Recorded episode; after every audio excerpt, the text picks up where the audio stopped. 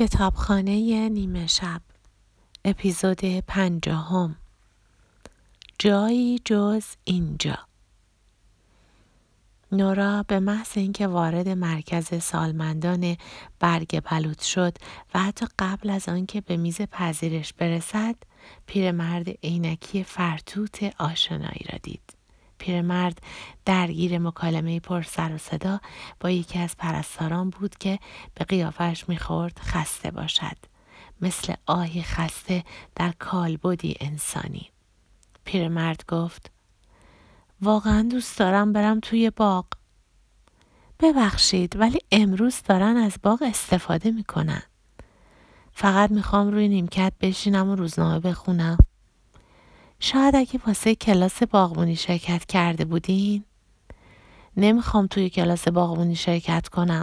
اصلا می‌خوام زنگ بزنم داوک. از اولم اشتباه کردم اومدم اینجا.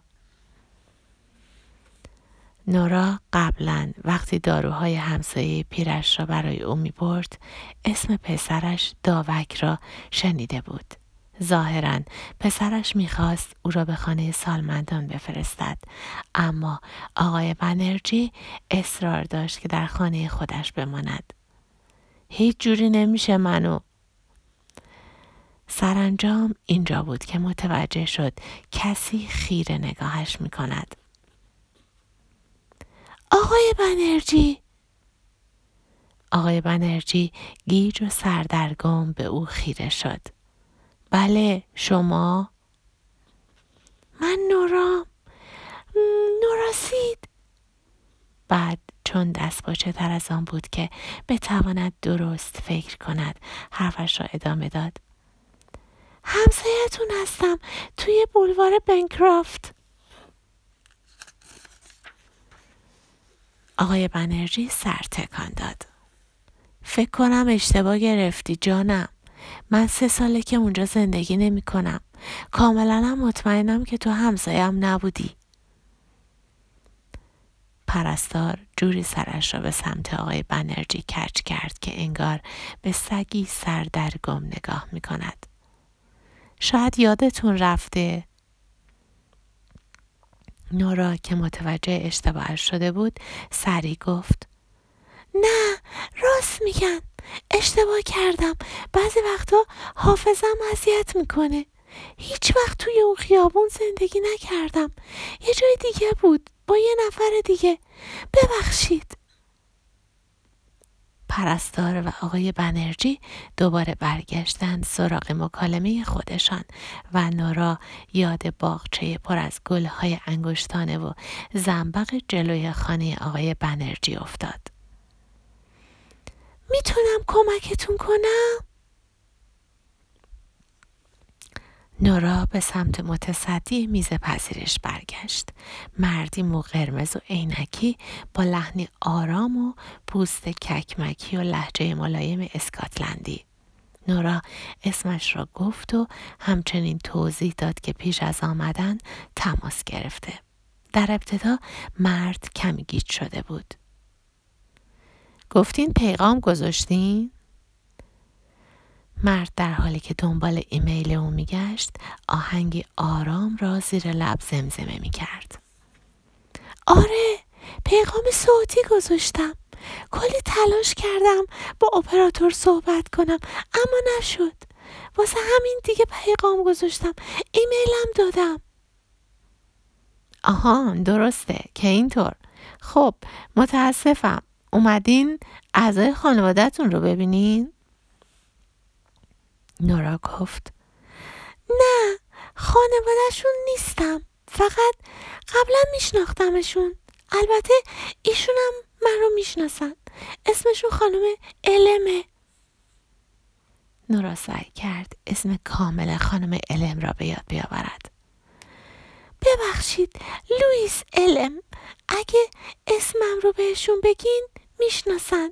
نورا نوراسید قبلا قبلا کتاب دارمون بودن. توی مدرسه هیزلدین. گفتم شاید دوست داشته باشن یه سر بهشون بزنم. مرد دست از نگاه کردن به مانیتور کامپیوترش برداشت و با تعجبی که تلاشی برای پنهان کردنش نمی کرد به نورا خیره شد. نورا در ابتدا فکر کرد اشتباهی کرده یا دیلن آن شب در لاکانتینا اشتباه برایش توضیح داده. یا شاید هم خانم علم در این زندگی سرنوشت متفاوتی دارد. البته نورا نمی‌دانست چطور با تصمیم خودش برای کار کردن در پناهگاه حیوانات می توانسته برای خانم علم در این زندگی سرنوشت متفاوتی رقم بزند. اما اصلا منطقی هم نبود چون نورا در هیچ کدام از این دو زندگی بعد از دوران مدرسه دیگر با زن کتابدار ارتباطی نداشت نورا از متصدی پرسید چی شده؟ خیلی متاسفم که بعد این رو بهتون بگم اما لوئیس علم دیگه اینجا نیست پس کجاست؟ خب راستش سه هفته پیش فوت کردن. نورا در ابتدا فکر کرد حتما در اسنادشان اشتباهی پیش آمده. مطمئنین؟ بله متاسفانه کاملا مطمئنم. نورا گفت اوه واقعا نمی‌دانست باید چه بگوید یا اصلا چه حسی داشته باشد. نگاهی به کیسهاش انداخت که در مسیر آمدن به اینجا آن را کنار خود, خود گذاشته بود. کیسه ای که درونش یک دست مهره شطرنج بود و نورا به قصد نشستن کنار خانم علم و بازی کردن با او آورده بودش.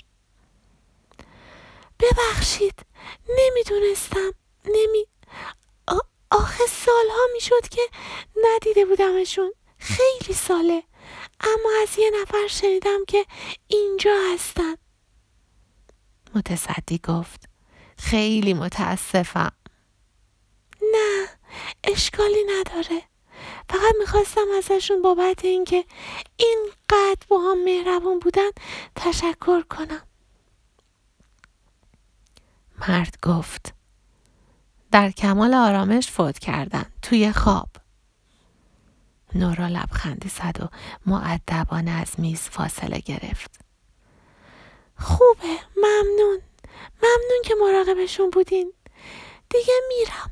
خدا نگهدار.